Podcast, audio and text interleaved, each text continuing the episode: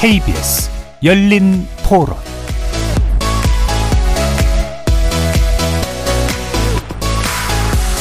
안녕하십니까. KBS 열린 토론 정준희입니다.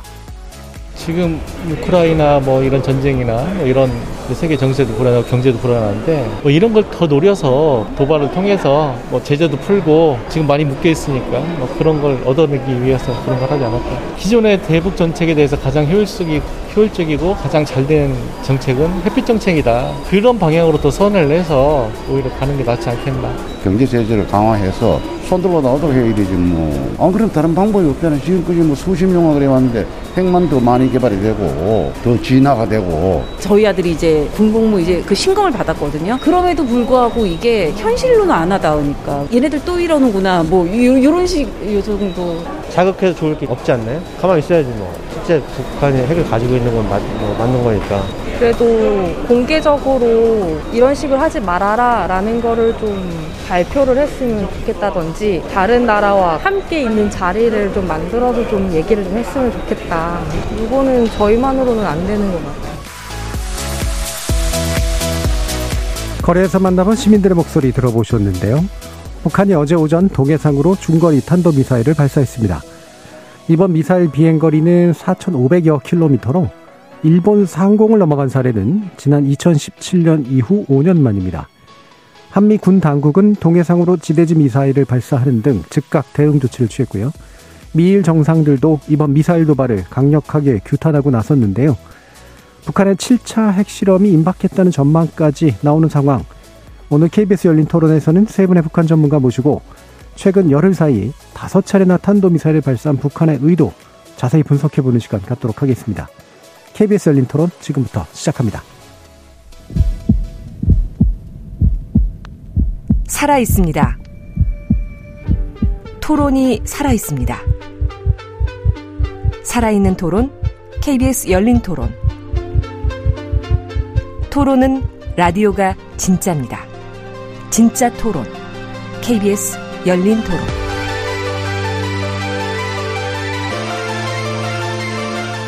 오늘 토론 함께 해주실 세 분의 전문가 소개해드리겠습니다. 문성묵 한국국가전략연구원 통일전략센터장 나오셨습니다. 네, 안녕하십니까? 왕선택 한평정책연구소 글로벌 외교센터장 자리하셨습니다. 네, 안녕하세요. 장용훈 연합뉴스 한반도 콘텐츠 기획부장 함께 해 주셨습니다. 예, 안녕하십니까? 청취자 여러분들도 문자로 의견 주실 분은 샵 9730으로 남겨주시면 됩니다. 단문은 50원, 장문은 100원의 정보 이용료가 붙습니다. KBS 모바일 콩과 유튜브를 통해서는 무료로 참여하실 수 있습니다. 자, 일단 어, 세 분의 간단한 말씀 먼저 좀 들어보고 시작할 텐데요. 어, 이번 미사일 발사는 어떤 의미가 있는지, 뭐 최근에 이제 어, 다섯 차례에 이어진 그런 발사까지 좀 포함해서 어, 기본적인 의견을 좀 여쭙도록 하죠. 문성무 센터장님 말씀 주실까요? 네, 뭐 의도가 여러 가지가 있겠습니다만 전 뭐 군사적 의도와 정치적 의도 이렇게 두 가지 나누어서 좀 네. 간단히 말씀을 드려보겠습니다. 군사적으로는 결국 이번에 이틀에 한 번 골로 쏜 거고요. 단거리 미사일 위주로 쐈지만 또 중거리 미사일을 5년 만에 4,500km를 네. 정상 각도로 날렸고요. 보면 발사 시각이나 장소, 거리, 고도, 속도 굉장히 다양합니다. 음. 결국 일련의 상황을 보면 김정은이 9월 초 핵무력 정책의 법제화를 이 발표한 이후에 그것을 행동으로 옮기기 위한 핵무력 고도화에 나섰다라고 네. 생각이 되고요. 정치적으로 보면 결국 어, 미국의 로널드 레이건 전략자산이 전개를 했고 한일 어, 연합 해군 훈련 이어서 한미일 연합 대잠 훈련이 있었고 해리스 부통령의 방한 그리고 우리 국군의 날 74주년 경축식이 있었습니다. 그동안 한미 동맹의 강화와 연합의 연합 연습의 복원 그다음에 지금 윤석열 정부가 결국 김정은이 가장 싫어하는 것들만 지금 골라서 하고 있거든요. 네. 여기에 대한 강력한 반발과 에, 북한이 원하는 방향으로 가지 않으면 이 고도는 더 높아질 수 있다라는 음. 것을 경고하고 협박하려는 그런 의도가 담겨져 있다고 저는 일단 보고 예, 있습니다. 군사적으로는 핵무기 고도화 어, 핵 능력 고도화라고 표현을 해주셨고 또 정치적으로는 이제 한미 군사 협력이 강화되고 있는 것에 대한 강력한 의사 표현의 문제로 받아들여 주셨네요. 왕선택 센터장님 어떠신가요? 예, 저도 전체적으로는 대동소이한데요. 약간 좀, 어, 어, 어, 좀 미세하게 들어간다면 음. 단거리 미사일 발사를 한 것과 이번에 중거리 미사일 발사한 것은 구분할 필요가 있겠다. 네. 아, 그렇게 해서 단거리 미사일 발사는 한미연합 군사훈련 지난 8월부터 이어진 그런 한국과 미국의 움직임에 대한 아, 반발로 봐야 되고 음. 어, 일종의 저강도 어, 불만 표출 이런 것을 좀 봐야 될 수 있고요. 이제 중거리 미사일 발사는 어 최근에 있었던 일들에 대한 조금 더 구체적인 반발 이렇게 좀 봐야 될 것 같은데 국군의 날 행사가 좀 영향이 있지 않았나 저는 그렇게 음. 생각합니다. 아 그때 윤석열 대통령이 어 압도적인 대응을 하겠다. 북한이 이제 핵무력을 사용한다면 그 말도 상당히 북한을 자극한 부분이 있을 수 있고 그때 그 우리 군 당국이 고위력 현무 탄도 미사일을 어, 처음으로 공개했습니다. 음. 이것을 어떻게 보면 괴물 미사일로 불리는 에, 그런 무기 체계고 그 와중에 9월 30일 날에는 또 어, 미군이 티크 나이프라고 하는 그 연합 군사 훈련을 공개를 했는데 이것은 북한이 아주 그 혐오하는 그 참수 작전 예. 그것과 음. 연관이 있는 훈련입니다. 이런 것들이 이어졌기 때문에 이 정도 되면은 북한이 어 중강도 이상의 반발을 하지 않을 수 없다. 음. 그래서 그런 차원에서 어, 중거리 중거리 탄도 미사일을 발사한 게 아닌가 예. 이렇게 분석을 하고 오늘의 일 싶습니다. 같은 경우에는 이제 북한을 직접 자극하는 특히 북한 지도부가 뭐라고 응대하지 않을 수 없는 정도의 큰 자극이었다. 네, 그렇습니다. 예. 음. 장영우 기자님. 예, 어, 일단 이번에 어, 우리가 목격할 수 있는 것 중에 가장 핵심적인 것 중에 하나가 5년 만에 일어난 일이 두 가지가 있습니다. 예.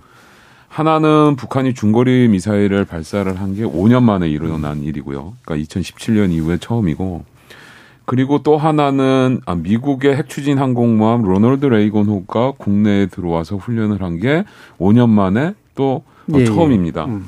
그러니까 결국은 이 두 가지 사건은 어 결국 어, 연관성을 가지고 진행이 됐다라고 볼라고밖에 볼 수 없을 것 같고 결국 북한을 직접적으로 자극한 건 로널드 레이건호 그리고 한미 간의 합동 해상 훈련 여기에 일본까지 같이 하는 어 한미일 합동 해상 훈련 뭐 이런 것들이 자극을 어, 미쳤고 거기에 대해서 어 중거리 미사일이라는 것으로 반응을 했다라고 봐야 될 것 같고 사실 또 하나 또 주목할 부분은 아, 미국을 압박하려고 하는 의도도 굉장히 강하게 담고 있는 거 아닌가. 특히나 어쨌든 지금 아, 바이든 대통령이 11월에 중간 선거를 앞두고 있기 때문에 어 정치적으로 지금 어떻게 보면 어 지금 한반도 시기에는 2017년 그러니까 2018년 이전으로 돌아갔다. 예, 그렇죠.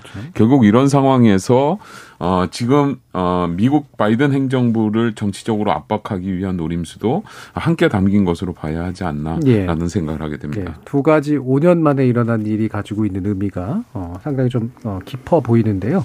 자 그런 부분도 좀 직접적으로 이제 좀 짚어보도록 할 텐데 말 그대로 5년 만에 탄도미사일이 중거리로 일본 상공을 넘어갔다. 이 부분이 이제 의미하는 바가 굉장히 크니까요.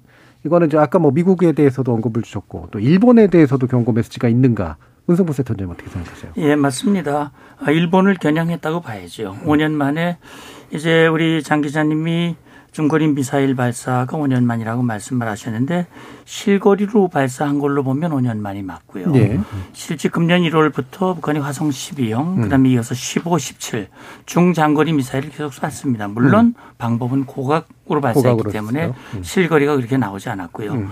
그러니까 지금 이번에 이제 일본 열도를 넘어서는 에, 발사를 한 것은 결국 일본을 염두에 둔 그런 조치라고 일단 봐야 될 것 같아요. 예.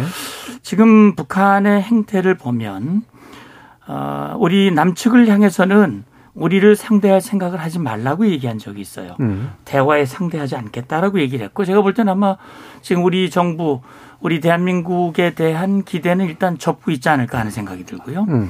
미국을 향해서도 지금 바이든 정부가 출범한 지 거의 2년이 가까이 오는데 사실 미국도 북한이 원하는 걸 들어주지 않고 있거든요. 예.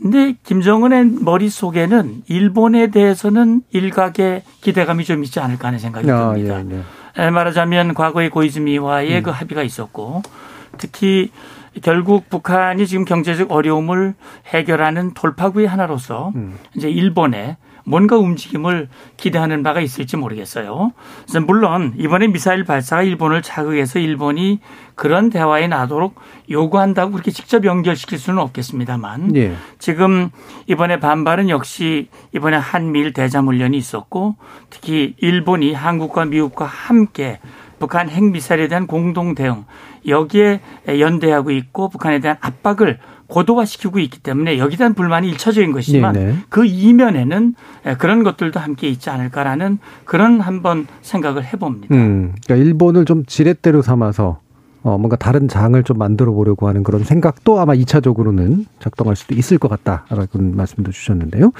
자, 일단 이게 지금 음, 발사된 미사일에 관련해서 약간의 분분하고 있는 측면이 좀 있어서 기본적으로는 이제 IRBM 또는 중거리 탄도 미사일 정도로 파악하고 있는데 어, 미국 백악관은 또 ICBM이다라는 표현한 부분이 좀 있어서 어, 지금 현재로는 정보 당국이 분석 중인 것으로 알고 있습니다만 좀 확정할 수 있는 상태인가? 장영 기자님 어떻게 보세요? 예, 뭐 앞에서 말씀하셨지만 지금 뭐 비행 거리가 4,500km 정도 그리고 고도는 9,700km 정도 거의 제가 봐서는 지금 이제 전문가 쪽에서도 나오는 이야기가 실거리로 쏜 것으로 파악이 된다라는 이야기를 하고 있습니다. 어, 그런 측면에서 보면 이제 통상적으로 5,500km 밑으로는 이제 중거리라고 이야기를 하는데 그러면 어, 백악관에서 ICBM이라는 언급을 한 건 이것이 미국에게 직접 타격을 줄 수 있다라는 위험성에 대한 어, 언급이 아닌가라고 음. 봐야 될 것 같은데 아, 사실 이 4,500km 정도면 음, 그러니까 괌을 타격할 수 있는 어, 미국령인 괌을 타격할 수 있고 특히나 2017년에 북한에서 한참 시험 발사를 하면서 당시에 이제 화성 12형 요번에 발사된 게 이제 화성 12형으로 추정이 되고 음. 있는데 어, 화성 12형을 발사를 해서 괌을 포위 사격하겠다.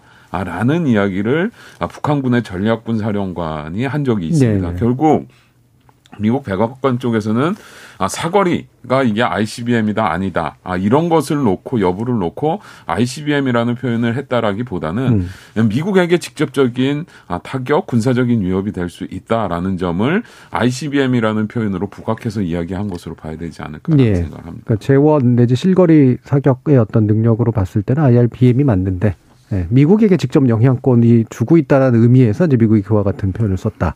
예, 아마도 지금 북한의 미사일 역량을 보면 물론 이제 미국 백악관에서는 미국이 ICBM, 에, 북한이 아직은 ICBM 그 완성 음, 수준은 아니다. 예. 도달한 것은 아니다라고 보고 있지만 사실 사거리는 충분히 미국 본토를 음. 타격할 수 있는 능력을 가지고 있다. 그러니까 예. 사실 우리가 화성 12형으로 추정을 하고 있습니다만 어, 실제 보면 2017년에 쐈던 그 사거리 또 금년 1월 달에 쏘았던 그 고도를 음. 환산했을 때의 사거리보다 길게 나왔거든요. 예. 그렇기 때문에 어, 결국 중거리보다 그 이상으로 나갈 수 있는 역량을 충분히 음. 가질 수 있다라는 그런 어떤 어, 이 판단이 그 표현에 음. 묻어 있지 않을까 좀 장 기자님 생각과 거의 비슷합니다. 예. 예, 제가 본. 기사로는 이게 음. 미국이 ICBM이라고 표현을 했는지 잘 모르겠고 음. long-range 미사일로 예. 한것 같아요. 음. long-range 미사일하고 ICBM 또, 또 다르죠. 또, 또 네. 다른 게 예. 있습니다.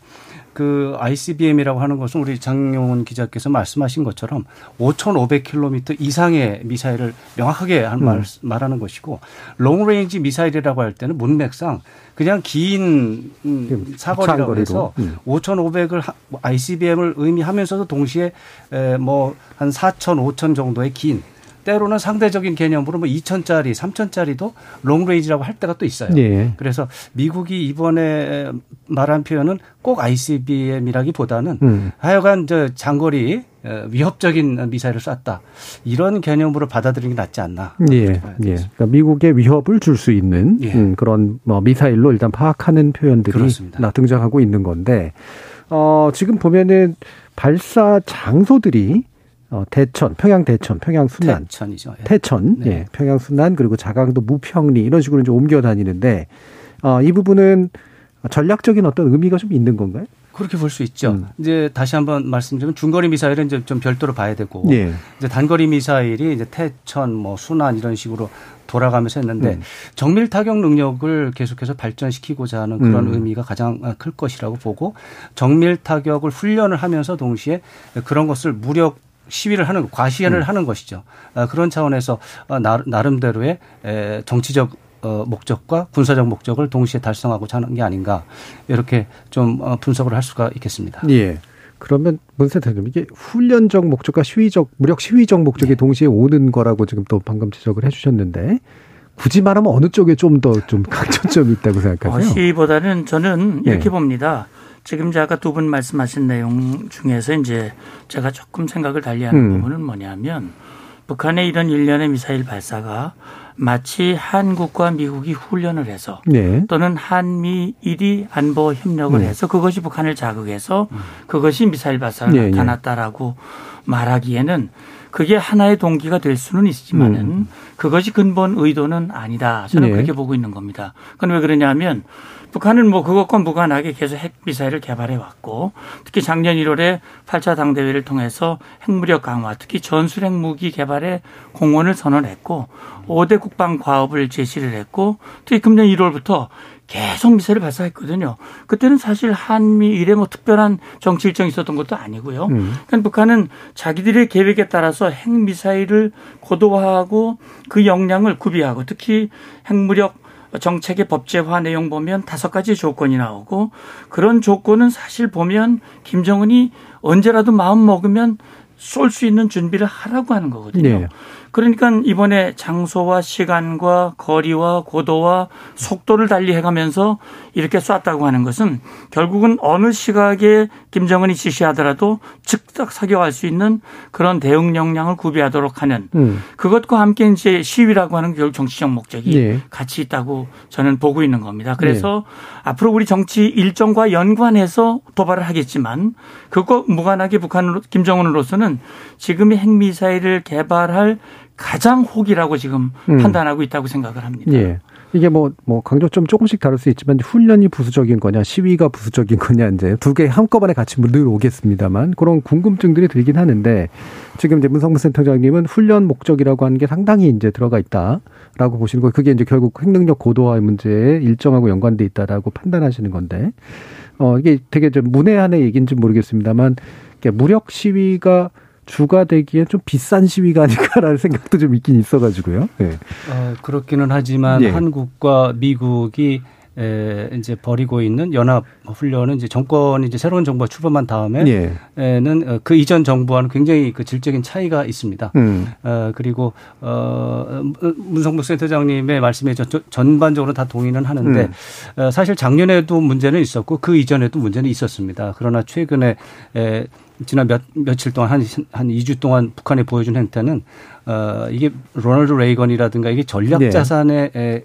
에, 에, 전개, 그리고 그 한미연합 군사훈련에 어떻게 보면 어, 옛날 방식으로 다시 돌아간 이런 부분이 북한을 상당히 자극하는 요소가 네, 네. 있고 네. 거기에 맞춰서 북한도 나름대로 대응할 수 없, 대응하지 않으면 안 되는 음. 이런 상황이 있고 그랬을 때 북한이 어떠한 대응을 할 수 있느냐 했을 때는 어, 그 정도 단거리 탄도 미사일 정도는 어, 할 수 있지 않느냐 이런 생각과 겸해서 어, 이런 사격 훈련의 의미도 더한다면 저는 북한이 그 정도의 에, 선택을 할 수 있다. 예. 이런 생각을 해봅니다. 예. 일종의 이제 메시지와 메시지가 이제 어, 맞부딪히는 그런 과정일 네. 수밖에 없을 것 같은데 그냥 낮은 수단만으로 쓸 수 없는 상태가 된 예. 거라고 판단하는 거니까요.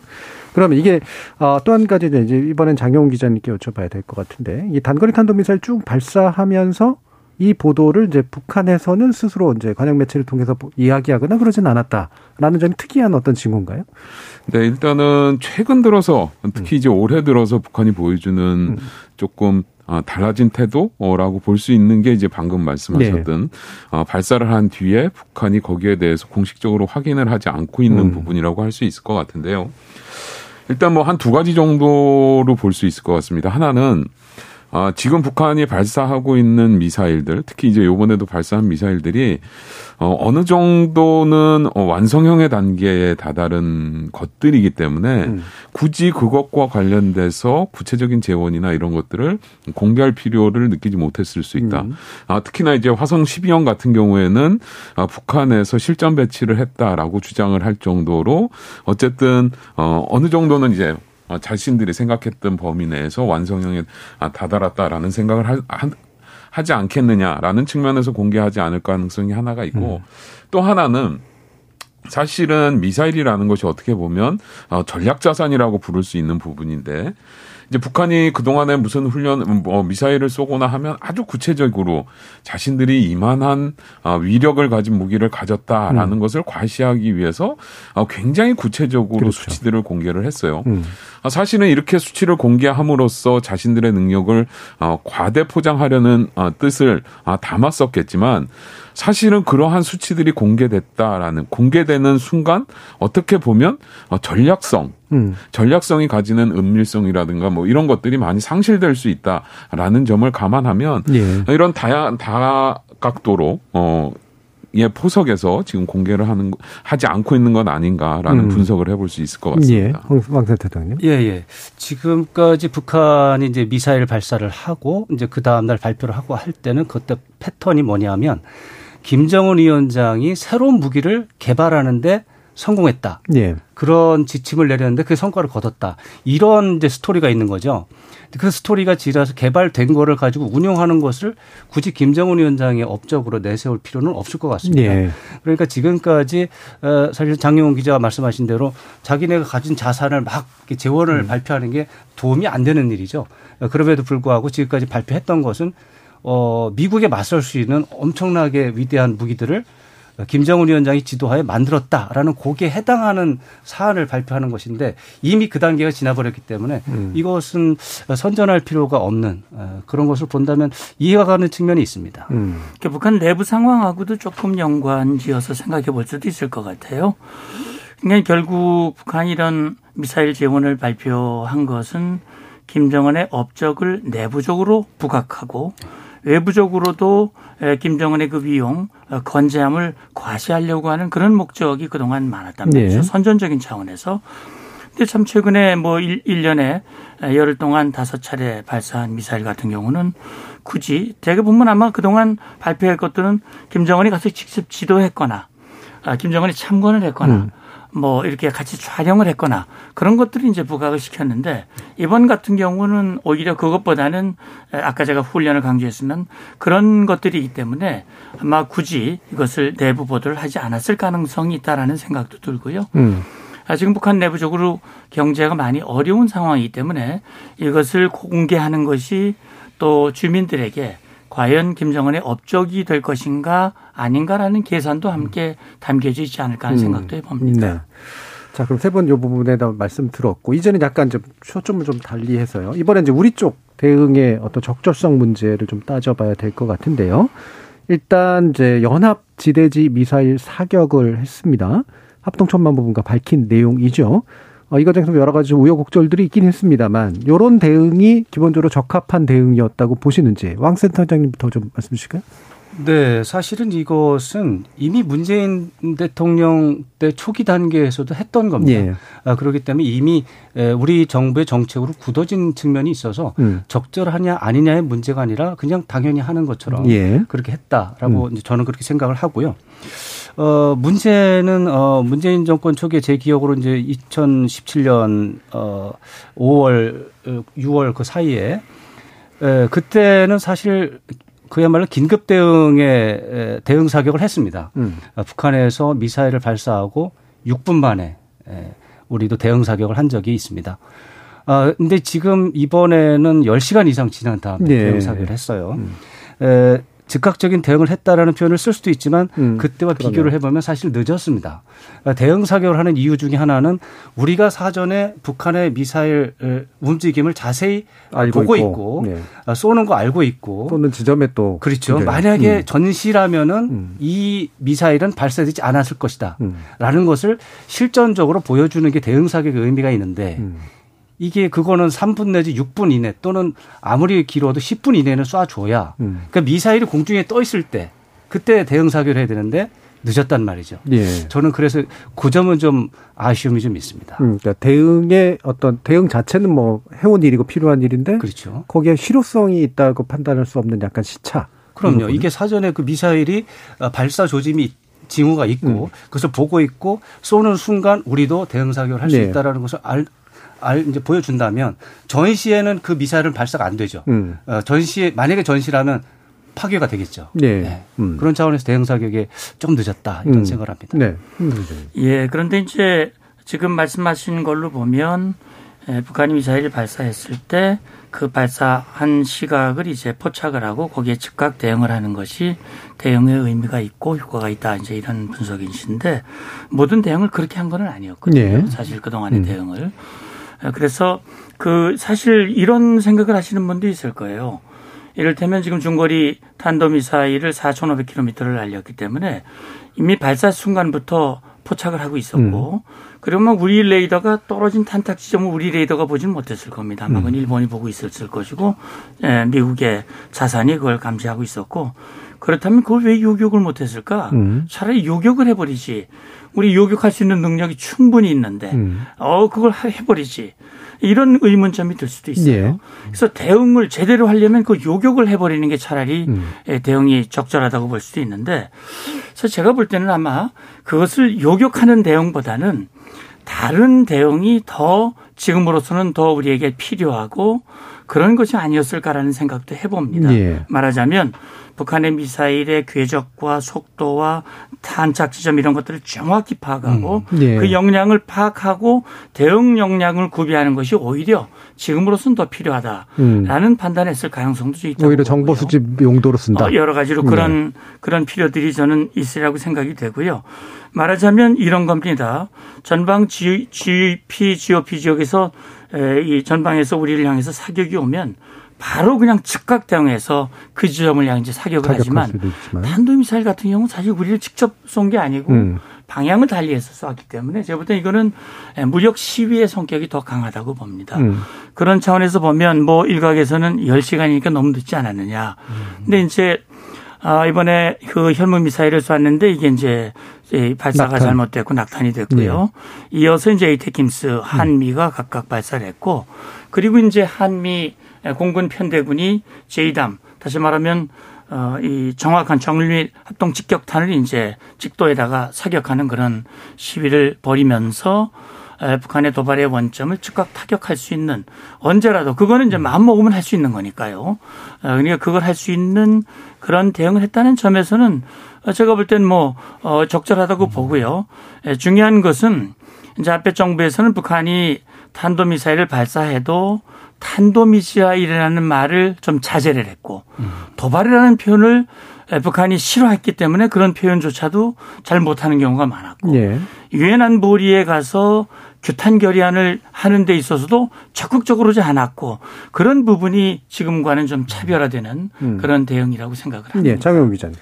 어, 일단은 지금으로서는 우리 정부가 취할 수 있는 조치들이 사실 많지 않죠. 예.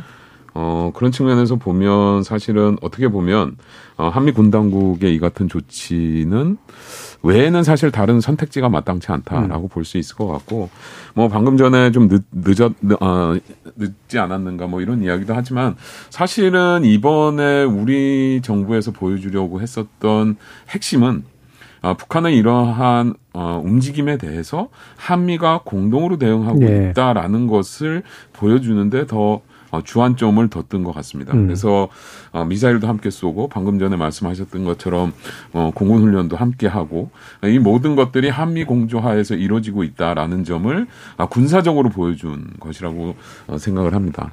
다만 이제 저희 제가 조금 더 여기에 우리가 조금 더 추가했으면 좋겠다라고 싶은 건 어쨌든 이 문제를 군사적으로 해결할 수 있을 것인가? 음. 그렇다라면 결국은 해법이나 해결 방안은 외교적으로 나올 수밖에 없고 아 그래서 끊임없이 미국에서도 메시지가 나오면 어 한미 간의 군사적 대응, 어, 확장 억제 이런 부분들을 강조하면서도 음.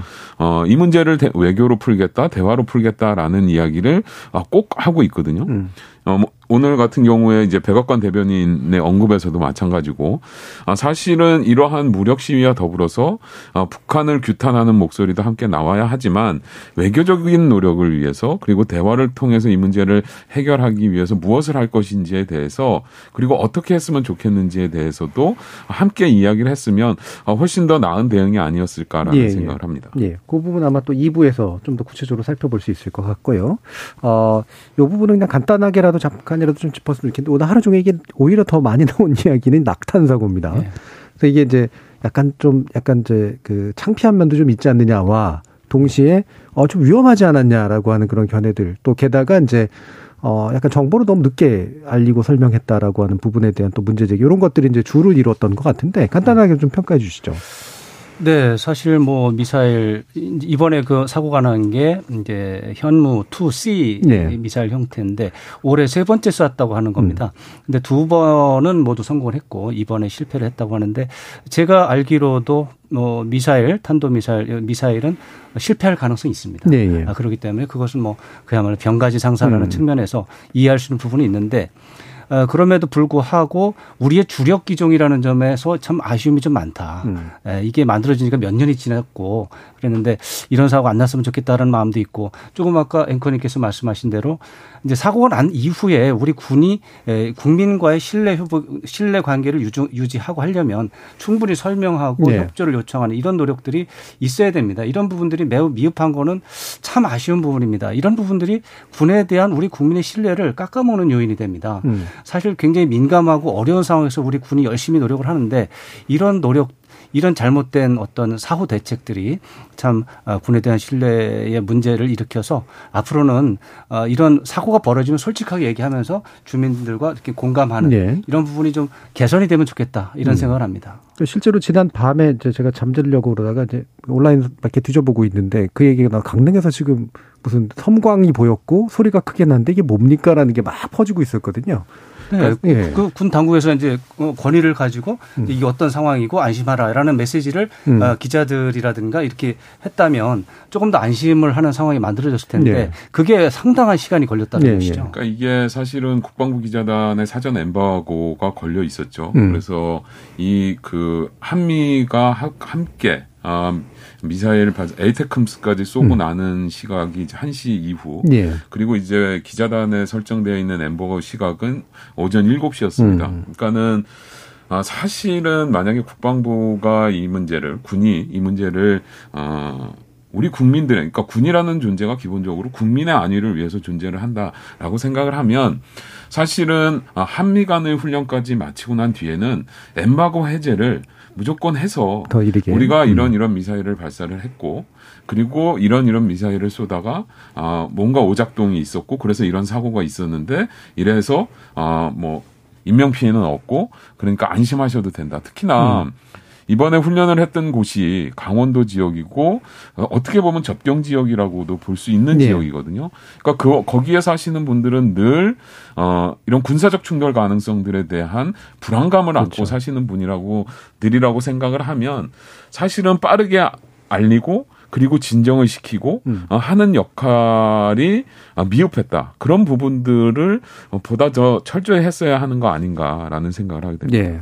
당장 저도 잠을 잘 못 자가지고 약간 피곤하기도 하고. 네, 맞습니다. 네, 그래서 이제 합참이 이제 유감을 표명을 했고요. 예. 이런 일이 반복되지 않도록 이번을 좋은 계기로 삼았으면 좋겠다라는 생각이 들고 다만 이것이 마치 우리 군이 전반적으로 해이하고 나태해서 이런 실패를 가져왔다. 예, 예. 그래서 군을 전반적으로 음. 폄훼하는 것은 적절치 않다. 음. 예, 오히려 그것은 도발을 했던 주체인 북한을 더 유리하게 음. 할수 있는 것이기 때문에 황 기자님 말씀하신 대로 이런 실패는 얼마든지 있을 수 있는 것이기 때문에 예, 기술적 실패는 예, 있을 수 있습니다. 예, 이런 실패로 인해서 국민들의 안전을 지켜야 할 군이 오히려 국민을 불안하게 만드는 결과를 가져오는 일이 없도록 음. 그런 대, 대책을 좀 마련했으면 좋겠습니다. 네. 근데 저는 사실은 이 문제를 지적함에 있어서 군이 회의했다라는 점을 지적하고 싶은 게 아니고 네, 네.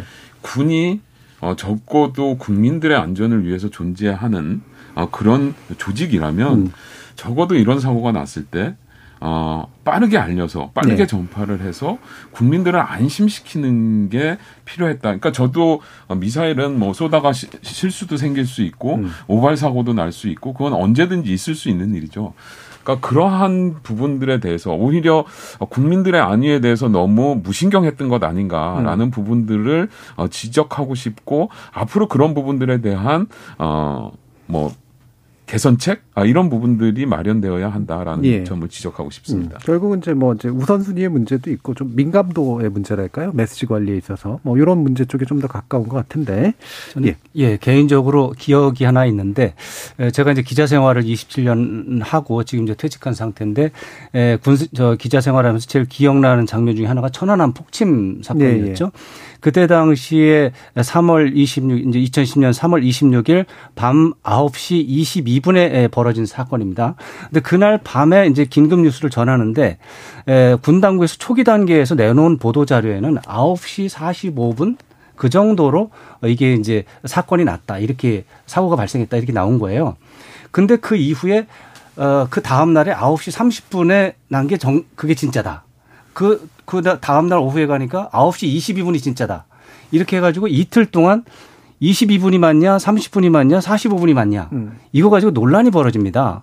그게 이틀을 갑니다. 만 이틀. 그래서 음. 사흘째 되는 날에 9시 22분으로 드디어 정정, 정리가 돼서 다시 나갑니다. 그 이틀 동안에 군 당국에 대한 신뢰가 매우 떨어졌다는 사실을 네. 저는 지적하고 싶어요. 음. 지금도 천안함 문제 가지고 사람들이 굉장히 의심이 많습니다. 네. 저는 지금 우리 국민 사회에서 천안함 문제와 관련해 의심이 그렇게 많아진 이유 중에 하나가 초기 단계에서 솔직하게 소통을 하지 않고 어, 좀 가능하면은 좀 45분 어, 쪽으로 얘기하고 싶은 그런 네, 것들이 어, 반영이 된 그런 상황. 그래서 이번에도 어, 사건이 벌어지면 신속하게 정확한 사실을 투명하게 알리면서 국민의 협조를 구하는 노력. 음. 이거는 정말 중요하다. 음. 이게 오래 가, 잘못하면 이게 오래 간다 이게 데미지가 예, 예, 예. 그런 말씀드립니다. 그렇죠. 안보를 위한 정보 통제는 필요하지만 맞습니다. 사실 그걸 벗어난 정보 통제 욕구를 가지면 오히려 문제가 생기는 경우들이 많아서 그렇죠. 예, 그런 부분들을 아마 지적하고 계신 것 같습니다. 자 일부에서 사실은 또 한미 연합 훈련 문제, 한미 일 연합 훈련 문제를 좀 짚어 보려고 했는데 이 부분 좀 중요해서 일단 2부로 넘기고요. 그동안 들어온 청취자 문자 일단 들어보고 가죠. 정희진 문자 캐스터. 네, 지금까지 여러분이 보내주신 문자들 소개합니다. 김진희님. 북한 핵 대책이라면서 해오던 대로 햇볕 정책을 통해 북한의 변화를 모색해 나가야 된다고 생각합니다. 정부가 선제 타격 운운하니 북한의 무력 시위가 더 심해졌다고 여겨집니다. 6292님. 미사일 발사는 아무리 연습이라고 해도 조심해야 합니다. 오발될 경우 평양에 떨어질지 도쿄에 떨어질지 모르니까요. 이용기님, 북핵 개발에 대응하기 위해 우리나라도 핵 보유를 고려해야 하는 거 아닐까요? 6169님, 사드 추가 배치다, 선제 타격이다, 이렇게 자극하는 건 바람직해 보이지 않습니다. 시간을 갖고 기다리면서 현 상황을 유지하는 것이 피해를 최소화하는 방안이라 보여집니다. 유튜브 청취자 정혜원님, 대화와 타협은 막강한 국력이 우선 바탕이 돼야 됩니다. 그런 점에서 우리도 군사력 증강에 힘을 써야 합니다. 유튜브 청취자 마이머스원님. 이번 북한의 화성 12호 미사일은 상당히 우수한 우주 발사체 엔진으로도 사용 가능해 보입니다.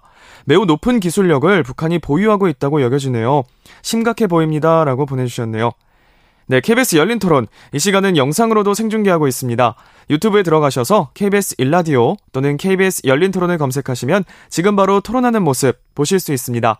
방송을 듣고 계신 여러분이 시민노객입니다. 계속해서 청취자 여러분들의 날카로운 시선과 의견 보내주세요. 지금까지 문자캐스터 정희진이었습니다.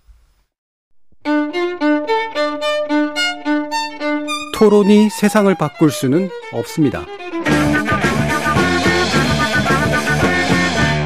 하지만 토론 없이 바꿀 수 있는 세상은 어디에도 없습니다.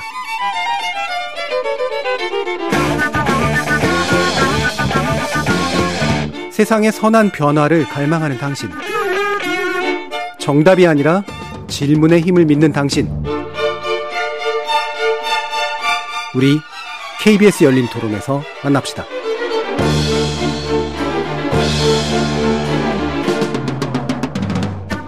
KBS 열린 토론 2부, 어, 북한의 연이은 탄도미사일 도발, 7차 핵실험 포석인가라는 주제를 놓고 왕선택 한평정책연구소 글로벌 외교센터장, 장영훈 연합뉴스 한반도 콘텐츠 기획부장, 문성묵 한국국가전략연구원 통일전략센터장 이렇게 세 분의 전문가와 함께 하고 있습니다. 어, 지금 이제 북한이 현재와 같은 이제 중거리 미사일을 이제 쏘게 된 이 중요한 이유 중의 하나로 이제 그 상당한 압박감을 느끼는 한미일 연합 군사 훈련이 어, 있었다라고 하는 건데 이게 한두 층이 정도의 질문을 좀 나눠볼 수 있을 것 같은데 하나는 이게 어느 정도의 강도이길래 어, 북한이 이제 이렇게 상당히 좀 민감한 반응을 보일 수밖에 없는가라는 부분 하고요. 또 한 가지 이제 일본이 참여했는데 일본 참여한 대잠 훈련이 오랜만에 이런 일이고 이게 또 독도 인근에서 일어나다 보니까 이 부분에 민감할 수밖에 없는 또 한국 국민들의 어떤 궁금증 같은 것들도 있는 거죠. 그래서 이 부분은 좀 뭐 같이 논의해 주셔도 좋고 분리해서 말씀 주셔도 좋을 것 같은데요. 일단 왕선택 선생님 좀 말씀 주실까요? 네, 굉장히 다양한 음. 주제인데요. 어, 일단 독도 문제부터 얘기를 하자면 사실은 어, 이제 독도 인근 동쪽 해상 이제 150km 그쪽에서 어, 수역에서 훈련이 진행됐고 일본이 참여하는 것 때문에 이제 걱정이 많고 저도 사실 기본에는 굉장히 불쾌합니다. 음. 에, 지금 우리 군과 일본 군 간의 신뢰 관계가 구축이 안 된 상태입니다. 네. 2년 전에 우리 군과 어, 우리 해군과 어, 또 일본 어, 뭐 해군이라기보다는 해상 자위대죠. 음. 해상 자위대 초계기 그렇죠. 요원들 그렇죠. 간에 신경전도 있고 그 문제가 아직 해결이 안 된 상태입니다. 이런 상태 속에서 이제 연합 훈련을 하는 거는 상당히 좀 그렇고 더군다나 독도 이런데 문제는 이번 훈련의 과제가 북한의 잠수함 위협을 상정해서 훈련을 하는 것이고 그 잠수함이 동해에서 활동할 것이다라는 시나리오를 만들었다면 예. 동해에서 훈련을 할 수밖에 없는 음. 것이죠. 그리고 어, 동해에 독도 인근이 아닌 곳도 없습니다, 사실은.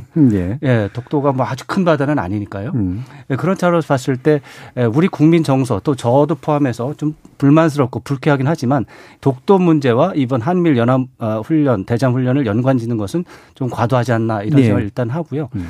어, 오히려 그것보다는 일본까지 참여하는 잠수함 훈련을 해야 됐는가라는 그런 질문은 어, 굉장히 실용적으로 어, 해야 될 필요는 있을 것 같습니다. 예. 그 부분에 대한 판단은 어떠세요?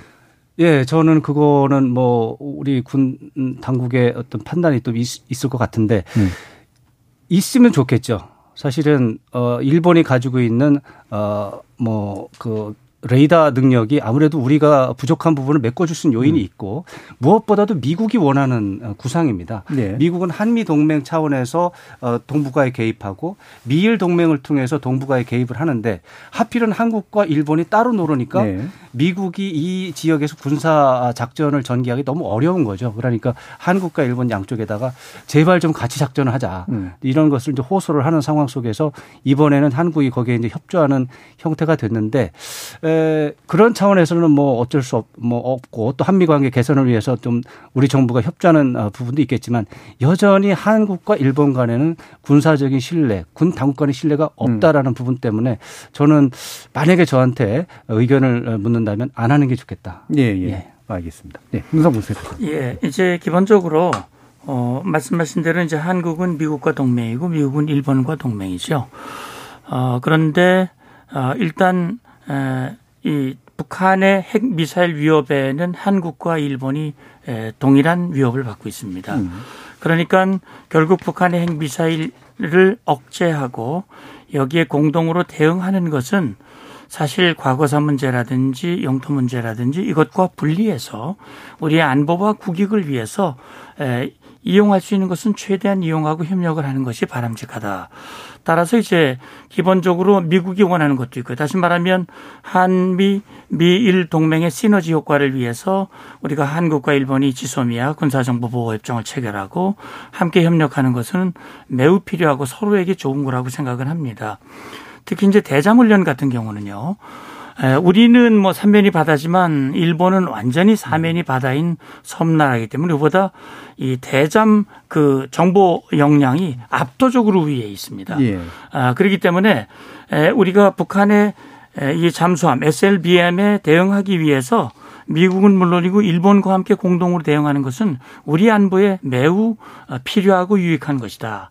또 일본도 마찬가지 한국과 정보를 교류하는 것이 일본의 안보에도 매우 유익하다라고 하는 그런 의지가 맞아 떨어져서 지난 6월 달에 샹그리라 회의에서 한미일 국방장관이 만나서 회담을 했고 거기에서 이 대잠 훈련을 음. 하기로 합의한 겁니다. 그러니까 그 합의에 의해서 이루어진 것이고요.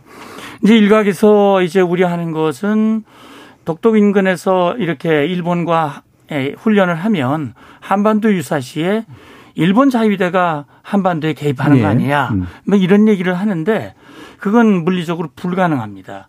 아, 왜냐하면 아, 일본이 한국에 한국 전선에 개입을 하려면 한국의 요청이 있거나 또는 한국의 동의와 승인이 있어야 합니다. 예. 그렇지 않으면 올 수가 없도록 돼 있습니다. 그렇기 때문에 그건 너무 기우라고 생각이 되고요. 한미일이 함께 훈련하는 것은 북한에 대한 억제 효과와 또 우리의 안보를 높이는 그런 상황이기 때문에 저는 그런 관점에서 어, 접근을 하시는 것이 바람직하다고 저는 보고 있습니다. 예. 음, 두 분의 말씀이 약간의 예상 범주 안에 제가 있었습니다. 그래서 일부러 한번 두 분께 먼저 좀 여- 여쭤봤고요. 장영훈 기자님 또 어떠신가요? 어, 일단 사실은 동맹이라는 것은 사실 이제 동맹의 가장 최고 수준에 올라가면 결국 이제 군사 동맹으로 가는 것이고 예. 결국은 한국과 미국은 군사 동맹이 분명합니다. 그리고 어, 주한 미군이 주둔하고 있고 어, 그리고 한국과 미국이 함께 훈련을 하고 있고 어, 과연 일본이 우리와 어, 군사적 동맹이 될 수 있는 관계인가? 라는 측면에서 우리가 한번 생각해 볼 필요가 있을 것 같아요. 아, 사실은 일본은 꾸준히 한미일 삼국 훈련 내지는 아, 한반도 인근 지역에서의 군사작전에 동참하기를 늘 원하죠. 아, 그런 측면에서 어, 일본의 수요는 분명히 이해가 가는 부분이 음. 있는데 어, 우리가 가지고 있는 뭐 과거사의 문제라든가 아니면 어, 유사시 과연 이런 문제들을 감안했을 때 일본이 함께하는 작전을 한반도 인근 지역에서 하는 것이 과연 옳은가? 라는 부분들에 대해서는 저는 좀 어, 부적합하다라는 생각을 가지고 있고 또 하나 저희가 눈여겨봐야 되는 건 아, 요번에 방한했었던 리잔수 어, 중국 전국 인민대표대회 상임위원장이 어, 한미일 삼국 훈련에 대해서 굉장히 불쾌감을 표시를 했습니다. 예. 어, 결국은 한미일 삼국훈련이 방금 아, 문선 태정님은 아, 북한의 유사시 잘못된 행동에 대응하기 위한 거라고 이야기하고 있지만 우리의 주변국들 특히 중국은 이 훈련이 중국을 겨냥한 예. 것이라고 아, 받아들이고 있습니다. 그리고 일본 자위대는 이번 훈련에 참가를 하면서 아, 인도 태평양 전략에 따른 예. 어, 차원에서의 훈련이다라는 점을 이야기를 했습니다. 결국은 미국이 이야기하고 있는 인태 전략의 핵심은 어, 중국을 포위하고 어, 중국을 고립시키겠다라는 데 주요 목적이 있기 때문에 그러한 측면에서 보면 과연 아, 이 한미일 훈련 특히 한반도 인근 지역에서 벌어지는 이 훈련이라는 것이 과연 아, 대한민국의 정치 외교적으로 어 과연 어떤 영향을 미칠 수 있을 것인가 이런 부분들까지 함께 고려한다라고 한다면 어 저는 굳이 한국과 미국의 훈련으로도 충분한 부분을 굳이 일본까지 그리고 방금 전에 말씀드렸지만 앞에서 말씀드렸지만 5년 만에 이루어지는 것이 여러 가지가 있다라고 네. 이야기했지만 한민 훈련 역시도 5년 만에 아, 다시 이루어지는 어, 훈련이었다라는 점을 감안을 하면 어쨌든 한반도의 지금 정세 그리고 5년 만에 벌어지는 이러한 일들이 어, 전혀 무관치 않다. 그래서 음. 조금은 어, 우리가 신중할 필요가 있지 않을까라는 생각을 합니다. 예. 마침 또 중국 문제도 얘기해 주셔서요. 중국 문제를 또 끌어가지고 먼저 좀 얘기해 보면 어떨까 싶은데,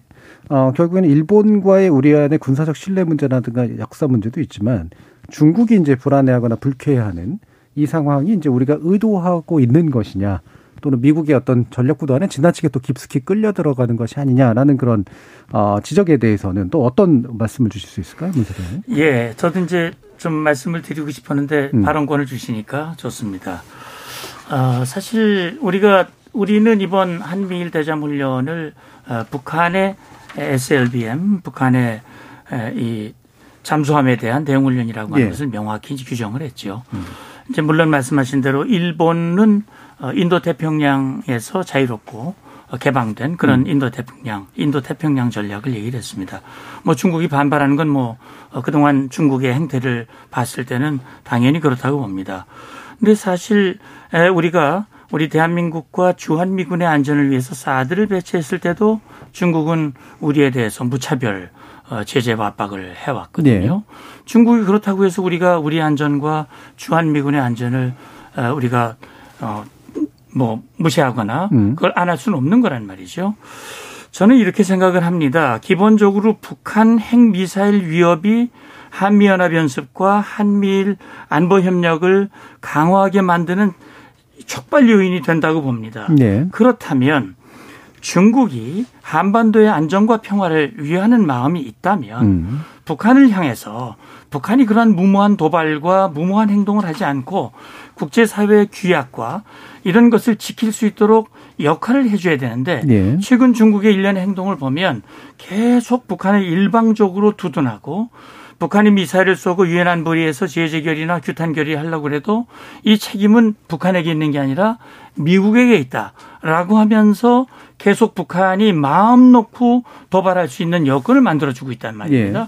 결국 북한의 위협이 높아지면 높아질수록 결국 한미동맹과 한미연합이 안보협력에 가까워지는 것인데 그 결자 해지를 중국이 해야 된다. 그런 점에서 봤을 때는 중국도 불만을 제기하는 것이 아니라 자기가 해야 할 역할을 제대로 해라.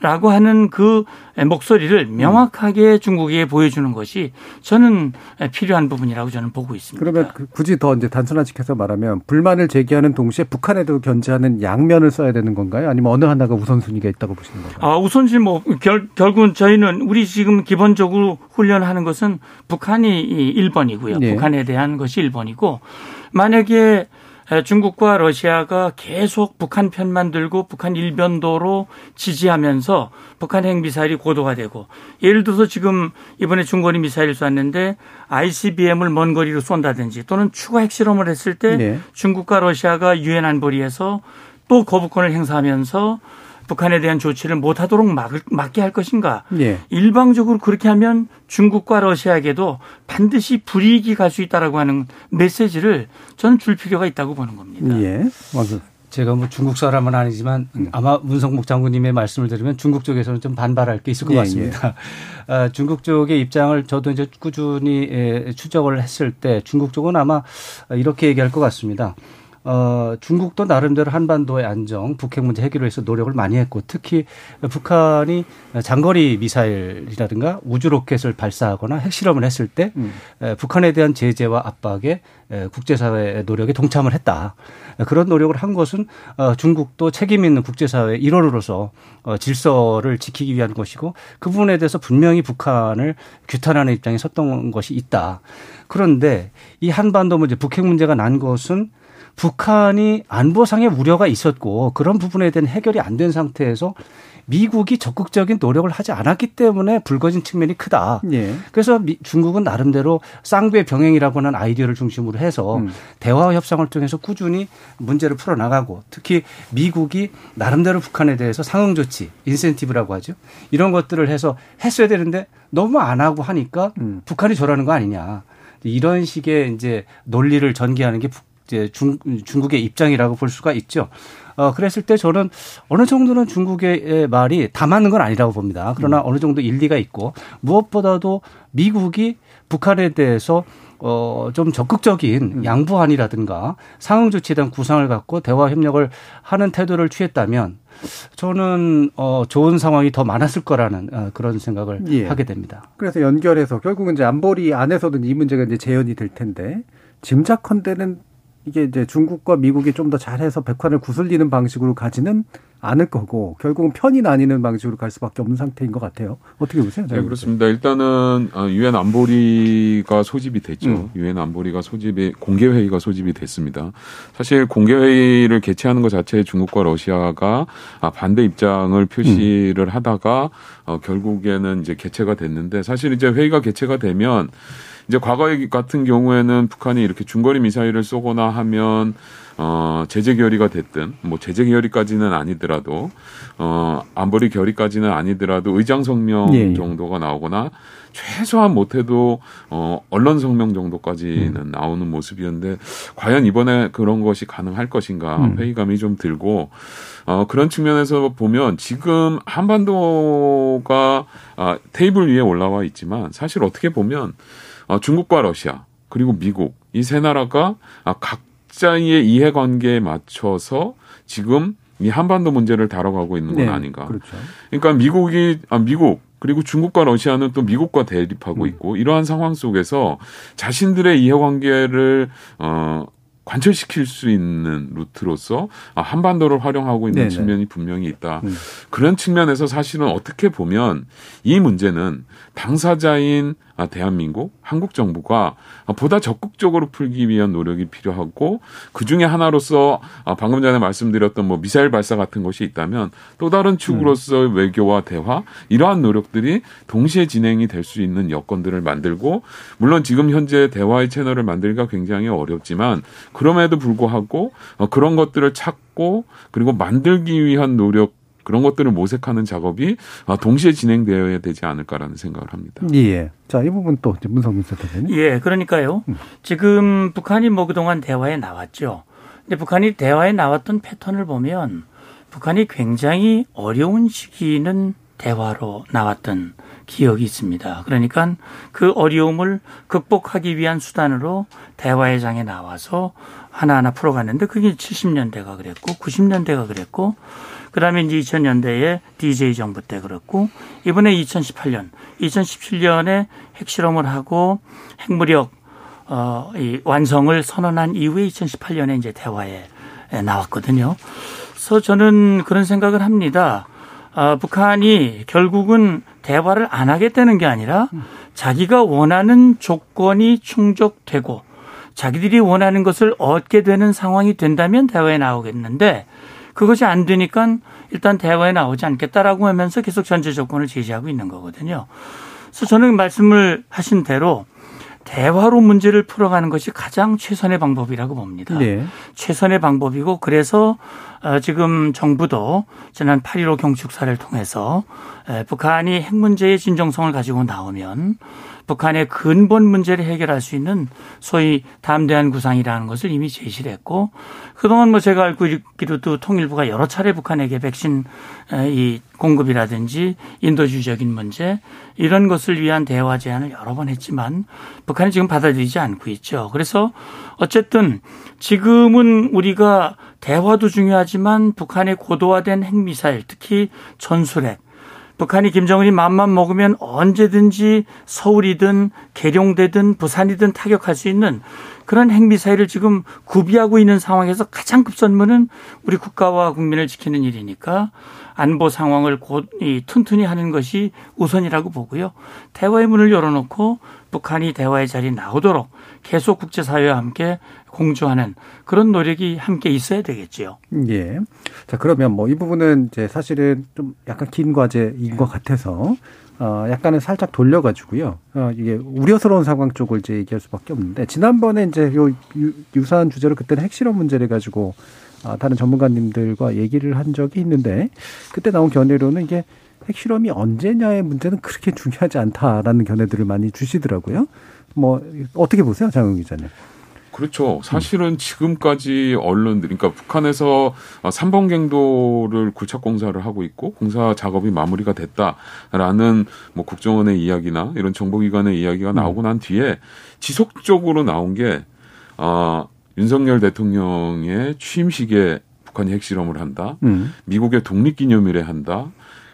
하여튼 무슨 기념일 날마다 지금 핵실험을 한다라고 예. 이야기를 하면서 태기를 했었죠. 예, 하나도 맞지 않았거든요. 예. 근데 사실은 저는 지금 중요한 건 어, 날짜가 아니고 사실은 7차 핵실험은 어쩌면 지금까지 있었던 핵실험들과는 굉장히 다른 방식, 다른 내용을 담고 있을 가능성이 크다고 봅니다. 이를테면 어, 소양화가 굉장히 어, 진행된 징표들을 보여줄 가능성도 예. 있고요. 예. 어, 방금 전에 말씀하셨던 것처럼 북한이 어, 전술핵 무기를 개발을 해서 그러한 것들을 보여주는 방향으로 갈 수도 있다라고 생각을 하거든요. 음.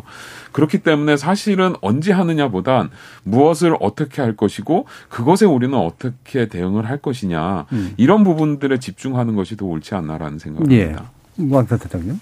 네, 핵실험 시기를 예측하는 데 있어서 어 미국의 국내 미국의 어떤 일정의 정치 일정의 음. 기준이 된다 이런 분석이 있는 걸로 들었고요. 음. 또 남쪽의 어떤 정치 일정 이런 얘기를 하는 네. 분들도 있는데 제가 핵 문제를 계속 추적한 기자 언론인 출신으로 볼 때 북한은 구, 북한 국내 정치 일정에는 반응을 하는 경우가 많은데 네.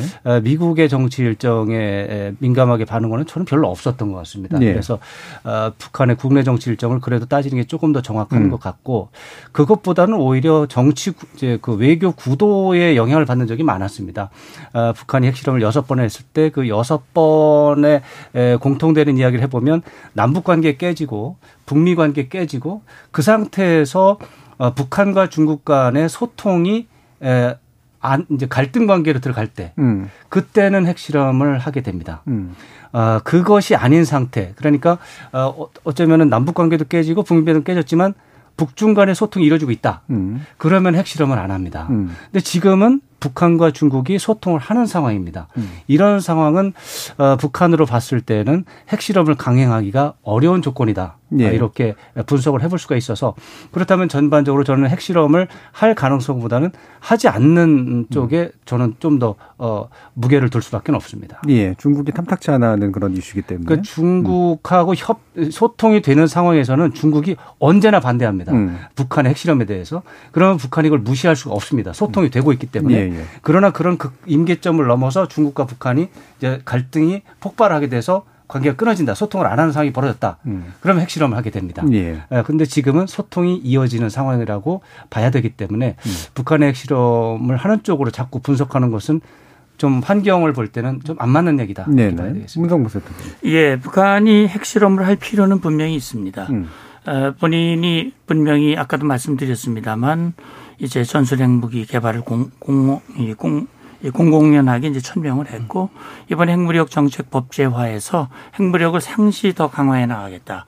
전략도 계속 발전시켜 나가겠다라고 공언을 했기 때문에 그래서 그 연장선상에서 4년 전에 있었던 모라토리움을 파기했고 ICBM을 쐈고 이제 남은 건 핵실험만 남아 있고 물리적으로 풍계리 핵실험장 3번 갱도, 4번 갱도 계속 보수가 됐고 4번, 3번 갱도의 경우는 이제 언제라도 김정은이 결심만 하면 할 수 있도록 돼 있는데 어, 그동안 여러 번 우리의 예측들이 빗나갔거든요. 음. 제일 가까운 게 이제 10월 중순 이후 11월 초고 사이다. 예. 그래봐야 이제 뭐 얼마 그렇죠. 남지 않은 그 시기입니다. 그래서 저는 그렇게 생각을 합니다. 군사적 필요가 분명히 있는데 이 핵실험이라고 하는 것이 결국 정치적 부담이 굉장히 크거든요.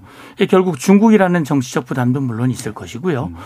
어, 지금 보면 그동안 미사일 발사에 대해서는 중국과 러시아가 이제 비토권을 행사하면서 북한 편에 쓸 수 있었지만 음. 핵실험까지도 과연 비토권을 행사하는 그런 위험 부담을 중국과 러시아가 갖기 쉽지 않을 수도 있다. 예. 그런 부분에서 김정은도 상당히 고민이 있으리라고 봅니다. 음. 그래서 결국 핵실험을 한다면 군사적 필요가 더 절실해지고 정치적으로 김정은에게 피해가 최소화될 수 있는 그런 여건이 된다고 하면 하겠지만 음, 음. 그 시기가 언제일지는 지금 특정해서 말하기는 좀 어렵다. 음. 저는 그런 생각을 가지고 있습니다. 예.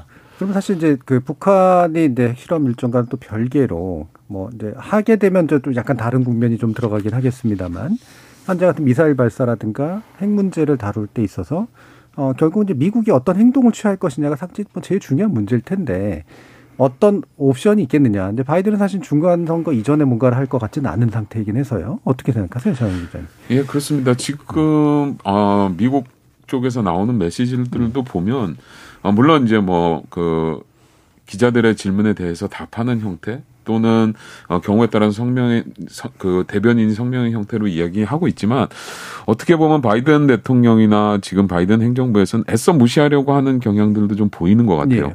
결국은 그게 자신들 앞에 놓여 있는 정치 일정, 어, 중간 선거라고 하는 정치 일정을 어, 고려한 것 때문이 아닐까라는 생각이 들고 그러한 측면에서 보면 지금 당장 뭔가 새로운 조치 아, 아니면 뭐 이런 것들을 하기보다는 어, 그렇게 해서는 안 된다 라는 점. 그러니까는 뭐 규탄이라는 표현을 많이 쓰는데 해서는 안 된다. 그리고 그것이 잘못된 행위라라는 것들에 대한 아, 분명한 메시지를 주면서 여전히 대화의 문을 열어놓는 형태. 아, 이런 형태가 당분간은 지속될 수밖에 없지 않을까라는 음. 생각을 합니다. 네. 네. 지금 뭐 바이든 대통령의 판단이 이제 중요한 변수가 될 수 있는데 문제는 이제 바이든 대통령의 머릿속에 제가 볼 때 95%는 중간 선거입니다. 그렇죠.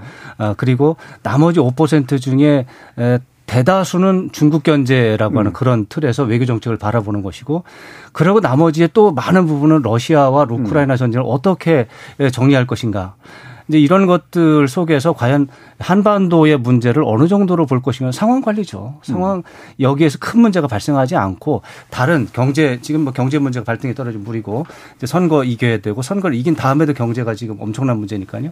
그런 거에 전념할 수 있도록 나머지는 좀 신경 안 쓰게 해주면 좋겠다라고 음. 생각을 하겠죠. 그러면은 어, 상황 관리라는 측면에 힘을 실- 실을 수밖에 없고 밑에서 어, 실무자들이 획기적인 모험적인 건의를 했을 때 모험을 걸기는 좀 어렵겠죠. 예. 그래서 저는 미국의 입장에서 본다면 역시 그냥 그냥 뭐 머들링 수루라고 하는 그런 식의 저- 대응을 할 수밖에 는 없다.